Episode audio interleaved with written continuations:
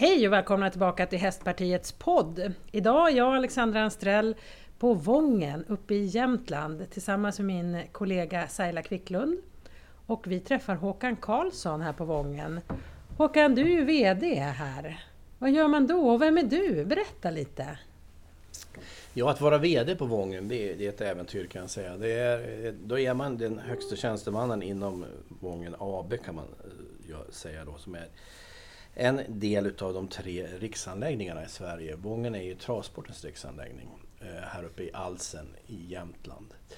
Eh, jag har ju förmånen att få vara VD eh, för det aktiebolaget och jag är drygt 60 år gammal, bor i Östersund, har en bakgrund från inom, professionellt som inom gymnasiet kan man säga. Både lärare och rektor och varit chef många år inom Jämtlands gymnasieförbund i Östersund. Och så har jag också kommit in i hästsporten via travet och jag sitter som ordförande i Jämtlands travsällskap. Samtidigt som jag är VD på Vången.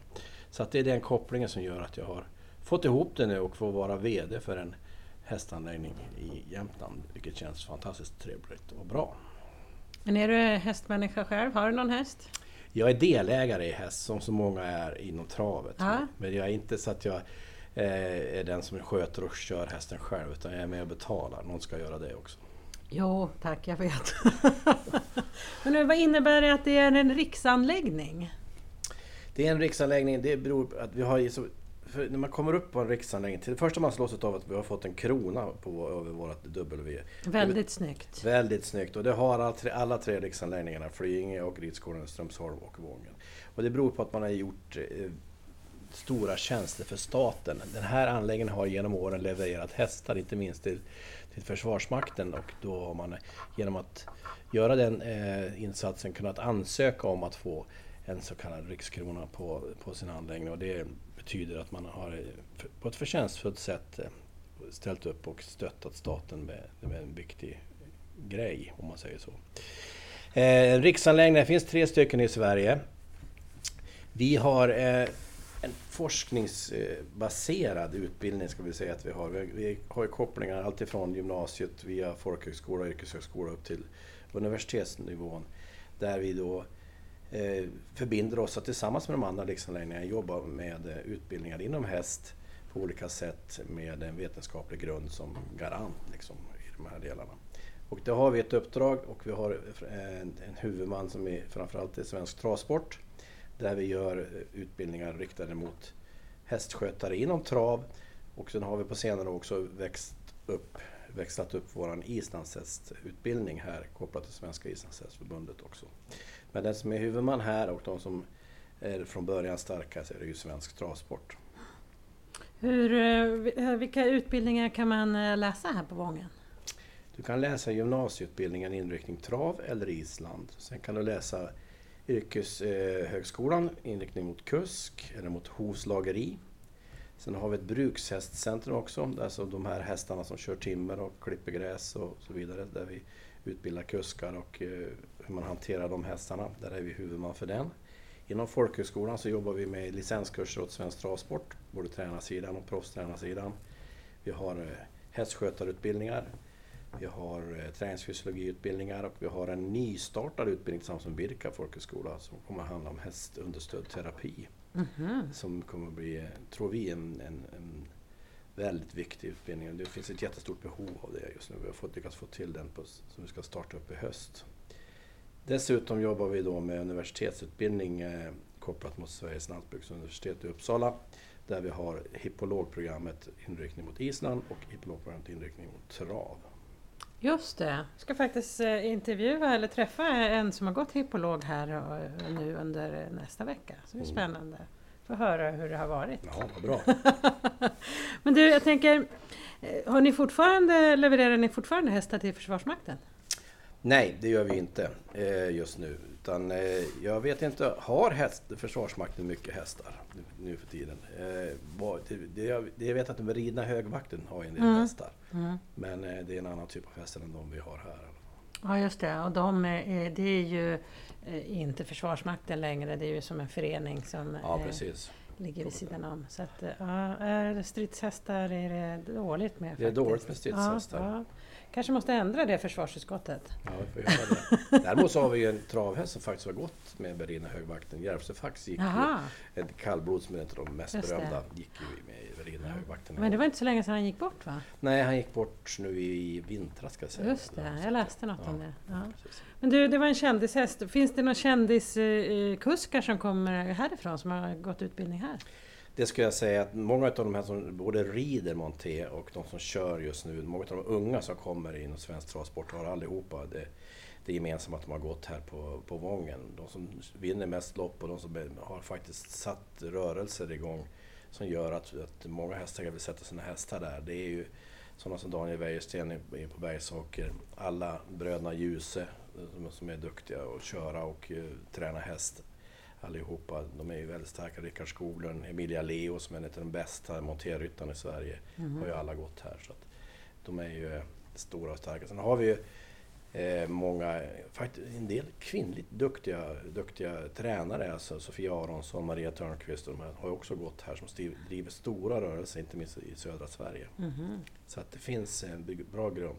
Sen vill jag bara lyfta en annan sak och det är att många av de här hästskötarna som sköter våra allra bästa hästar, både här och i USA, är ju sådana som har fått sin utbildning här på Vången. Så att, eh, vi känner att vi har en del med det här att göra och eh, vi, vi hoppas, det är kul att det går bra för dem och det Mm. visar också att de har fått en bra utbildning tycker jag. Men hur viktig är egentligen utbildningen i, inom de här områdena?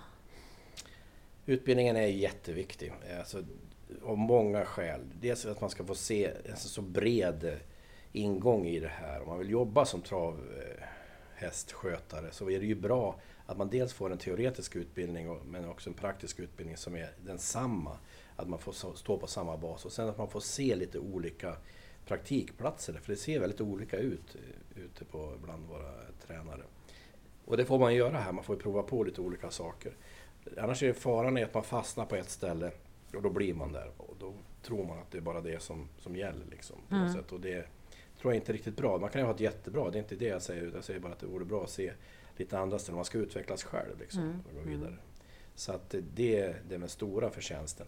Sen får man ett kontaktnät som man kan ha för resten av sitt liv. När det jobb upp, det dyker upp nya jobb på andra ställen och sånt så är det viktigt att ha känna folk och det får man verkligen lära att göra här inom den här branschen, Mm. här hos oss. Vad skulle jag säga? Om man nu eh, eh, går på gymnasium här och eh, inriktning trav då, eller även islandshäst. Men hur mycket praktik är man ute på? Hur många ställen hinner man se? Ja, de ligger, på gymnasiesidan så ligger man ju på 15 veckors praktik på tre års tid. Så Mm. du hinner ju se minst fyra eller fem olika ställen. Mm. Och sen så tror jag ju att vi, det är ju ett naturbruksprogram man går. Vi har en idé om det, att man ska faktiskt få lite mera djurpraktik från början. Allmän djurpraktik. Att det. Mm. Vi tror att man har allting att tjäna på det så att man inte bara fastnar i ett skrå så att säga. Så det, det, är, det finns ju många likheter att jobba med, med olika typer av djur men, och det är bra att känna till att det kan finnas det också ute på gården. Ibland tror man ju att hästgårdarna är en typ av djur som bara finns och det, det är väl så på många gårdar men även på andra, andra ställen där man kan få jobba så är det bra att kunna känna till de andra djuren också. Så att naturbruksprogrammet är i grunden och det är viktigt att vi poängterar det för våra ungdomar när de kommer hit också. Men när man går här, måste man ha med sig en egen häst eller hur funkar det? Behöver inte ha med egen häst. Vi håller ju med all undervisningsmaterial. Vi använder inte heller egna hästar i, i utbildningen utan vi har ju våra egna hästar. Det har att göra med att vi garanterar ju eh, att typen av häst som man använder är den rätta så att säga. Det finns ju olika typer av hästar som det ska Mm. vara i olika utbildningsskeden. Och eh, därför är det våra hästar som vi använder och det är våra hästar som vi, som vi startar med och sådär. Sen får du om du har en häst, en privat häst, ta med den hit Mm. om du vill ha det. Men då blir det liksom utanför. får du sköta den på kvällar och, och sådana saker. också. Ja, som vanligt. Liksom. Som vanligt. Mm. Mm, Men det är sen en möjlighet om man flyttar hit, bor på Jajamän. internat och så kan man ha med sig sin häst. Och, Absolut, det gör det. Och det, det är ganska vanligt, inte minst inom, inom islandshästsidan så är det väldigt vanligt att man har egen häst. Mhm. Mm. Är det, mm, hur ser könsfördelningen ut på, på skolan? Är det, mycket, är det mest tjejer eller? På gymnasiesidan så är det ju väldigt mycket tjejer. Mm. Eh, ska säga att vi har 90% tjejer som, som går hos oss just nu. Och, eh, vi hoppas ju, vi ser på den antagning som är till hösten och det ser att det är lite stigande antal killar och det känns ju bra Mm. att vi får det också. För jag tror Mm. att det bästa som är det är om vi kan blanda på på könen också. Men själva naturbruksprogrammet, ni har inte någon inriktning på äh, maskin, alltså traktorer och liknande, utan det är bara rid och trav? Mm. Mm. vi har ingen inriktning mot det. Däremot får man ju lära sig att köra traktor ja. och fyrhjuling och de delar som vi vet att man bör kunna när man kommer ut. Man får möjlighet att ta, ta de, de intyg och de licenser som man behöver för att kunna köra det där. Mm. Så att eh, den är ju viktig. För mm. det, det, är oftast ett krav när man kommer ut och jobbar att man kan köra. Ja, just det. Hovslageridelen, är, det, är den eh, i fas nu med den nya lagstiftningen att hovslagare ska ha gått i, i, tre år eller något sånt där? Va? Ja, den är snart i fas. Det finns fortfarande en tilläggsutbildning som vi kör som sträcker sig fram till 2023. Man kan gå en tilläggsutbildning för att få till det här. Mm. Så att det stämmer. Men den kommer ju att avslutas 2023 och då gäller ju den här treåriga utbildningen. Ja, just det. Så att eh, den är på väg åt det hållet och den, det tycker vi är jätteviktigt för att det är en oerhört viktig del utav, utav hästhållningen. Det är mm. att man har professionella hovslagare. Jag har sett här när jag har varit här vid något annat tillfälle eh, ett rum där det fanns en hel del hovar och liknande som man faktiskt kunde titta på eh, hur det fungerar.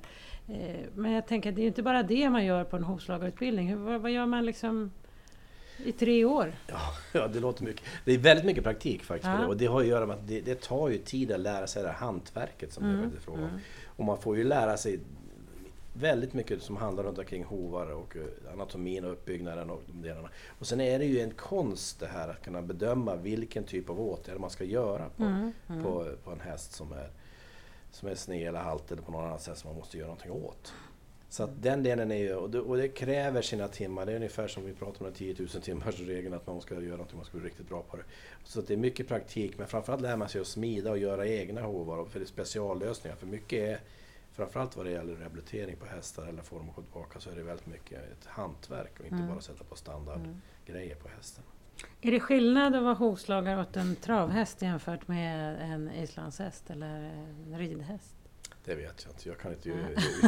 jag skulle tro att det är... Eh, ja, det, det, kan det ju vara. Alltså, framförallt får man en hästägare över sig tror jag på travhästsidan som vill ha ordning på en häst ganska fort för att ja. den ska leverera någonting. Så då är det så. Tror att det är lite tufft så. Det är spännande. Vi har en kille som har jobbat i Italien i många år som hovslagare, som är hovslagare här hos oss nu. Mm. Han pratar om en helt annan bransch. Men eh, där, är det, där fick man instant feedback direkt alltså, som hovslagare ifall det inte fungerar. Så att, eh, jag tror att det där var ju tuffa tag, inte minst mot hästägarna. Ja.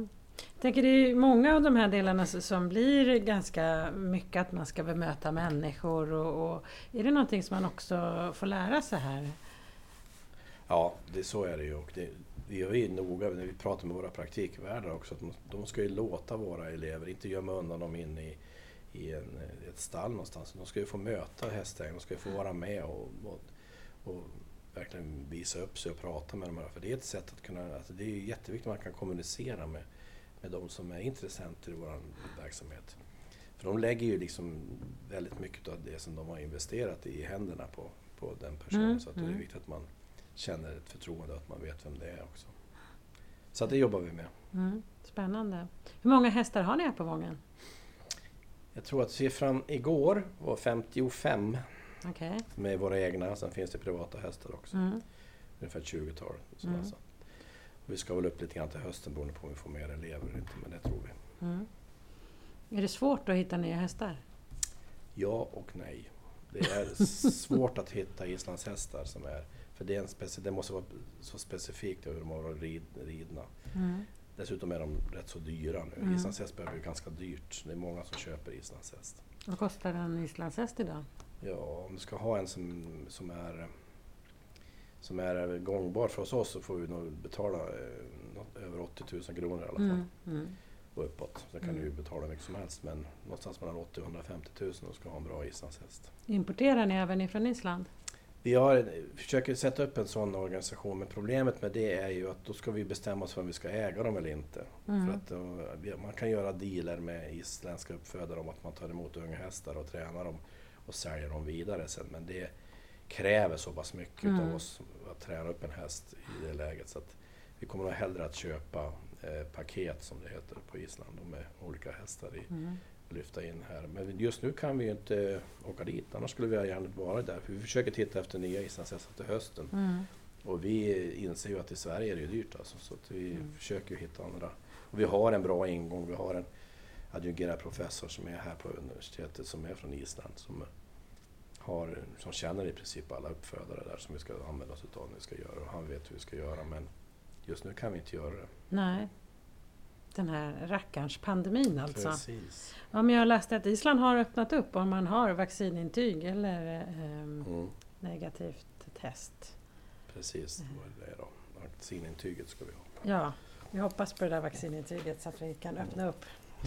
Men du, jag tänker om man nu köper hästar, säljer ni hästar också? Vi säljer hästar. Eh, de som vi känner inte ska vara kvar i vår verksamhet säljer vi och vi säljer till ett, till ett bra pris. Alltså vi försöker inte göra mycket pengar på det utan vi, vi, då vi väljer ju vem vi säljer till väldigt mycket noga. Att det kommer på rätt ställe, det är det viktigaste, liksom, att vi hittar en sån.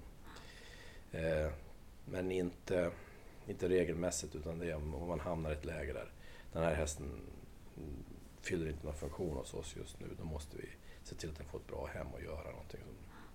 Annars är det risken att den blir stående och det är inget bra liksom, utan vi måste hålla igång dem.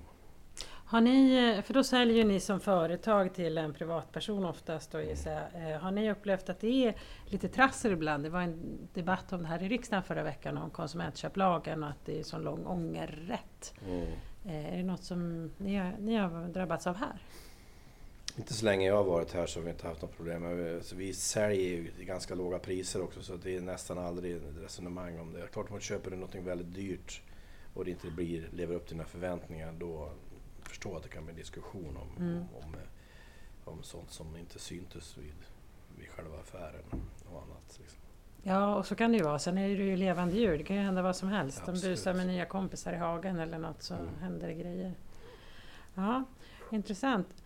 Eh, ni har ju till de här hästarna, ni har ju en del av de hästarna som har någon specialfodring, eller hur? Eh, foderstationer, ja. ja. Ja, vi har ett så kallat Active Stable-upplägg där, där hästarna själv med hjälp av chip eh, kan styra när de ska bli fodrade. Det har vi jobbat med ett antal år och det har ju gått bra tills vi provar att ha islandshästar inne i det där. De är lite mera företagsamma islandshästar. Så de försöker klättra på varandra och blir två inne i där fodret. Så slutar man vara tvungen att montera ner en sån där för att få loss dem. Så att de är lite så. Eh, så att det var, men eh, så det gör vi inte om utan vi har då våra travhästar där och det fungerar hyfsat liksom eh, just nu. Det är, men det måste ju efter, skötas så att det fungerar rent mekaniskt alltså mm. hela tiden för annars mm. blir det bekymmer. Mm. Så måste man ha koll på det. Men vi är, det är en del av vårt uppdrag. Vi ska ju prova lite olika saker och få det att fungera. Så nu håller vi på att titta. Nästa grej som jag tror att vi kommer att landa i, stora projekt kopplat mot, mot hästarna och hästhållningen, är ju ett hagprojekt som är ganska stort och vi ska försöka vända på det här och försöka ha hästarna ute så mycket som möjligt över året istället. Mm, så vända mm. på själva tänket, även om man är i Norrland, att nu, ta in dem när du ska göra någonting med dem istället för att göra tvärtom. Liksom, att ta ut dem när du ska göra någonting med dem. Utan låta dem vara ute och bara lite mera med olika typer av underlag och vindskydd och prova lite oss fram lite grann och se hur det funkar. Det är lite grann det uppdraget vi har också, att, att kunna ha lite innovation och eh, komma med nya lösningar som vi se om det funkar eller inte. Mm, mm. Så det tror vi, det ser vi fram emot. Vi ska ta upp det resonemanget nu i vår forsknings och utvecklingsgrupp här framöver. Vad spännande, för jag tänker övergödningsutredningen visade ju på ett antal brister just inom hästnäringen. Eh, bland annat underlag och, och eh, att det skulle bli infiltrerat, vattnet skulle bli infiltrerat och liknande. Är det något som ni kommer liksom ha med er i de här tankarna? Om jo. underlag? Ja, absolut, det ska vi göra. Och vi jobbar ju väldigt nära HNS, alltså Hästens nationella stiftelse. Och där vi pratar mycket om de här delarna ihop med, med andra aktörer också. Så att det kommer, och det är också med och finansierar den här typen av forskningsprojekt för oss. Mm. Att vi tittar på det. Så att vi hoppas att vi ska kunna få hjälp av dem även där och ha en bra dialog om vad vi ska göra. Mm. Hur du, vara VD då på Vången i den här fantastiska utsikten över, det är Alsensjön va? Alsensjön. Ja. Och solen skiner och det är lite snö kvar. Men eh, jag tänker det kan ju inte vara räkmacka hela dagarna. Vad är det absolut svåraste med det här jobbet? Alltså det svåraste är ju just för dagen är ju det att det är en ganska liten arbetsplats. Vi är 45 stycken som är och det gäller att få alla att känna fullt ut att man bidrar med saker och ting. Att, att, att förstå varför vi gör saker och ting. Man är, många av de här som jobbar hos oss är jätteduktiga men de är specialiserade på en eller par, ett par saker. Så det gäller att kunna lyfta blicken och se helheten. Och så får vi hela tiden eh, påminna oss om varför vi är här. Alltså, mm. Vi ska ha naturligtvis ha en god hästhållning, det är, men det är någon typ av utav eh, redskap för oss som vi ska hantera på ett bra sätt för att göra det vi ska, som vi är satta att göra, nämligen att bedriva en bra utbildning här på det här stället. Och det, vi måste återkomma till det. Liksom, mm. Så den diskussionen är jätte, att vi håller vid liv. Och sen har vi ju vi har eh, alla olika typer av elever. Och det har vi ju, eftersom det är ett litet område och, vi, och alla känner varje elev. Så att då är det lika viktigt för den som jobbar i värdshuset eller som fastighetsskötare att man vet hur man ska förhålla sig till eleven. Mm. Eh, att man ska respektera dem och vilket värdegrund vi har och hur, hur, vi pratar med varandra och hur vi gör med saker och ting. Så att eh, vi har en, ett ansvar allihopa. Och den delen är att hålla reda på det och ständigt påminna oss om det. Det tror jag är, det, det kan vara lite svårt ibland. Mm. Så. Vad är det absolut roligaste då? det roligaste är att komma hit varje dag. faktiskt. Man var ju glad bara man kommer in här liksom och man ser delarna.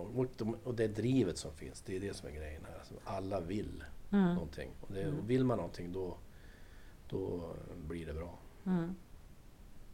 Vad härligt! Mycket som eh, handlar om både att driva skola och med hästnäring. Eh, är ju mycket politiska beslut. Mm. Både kommunala och regionala och nationella för den delen.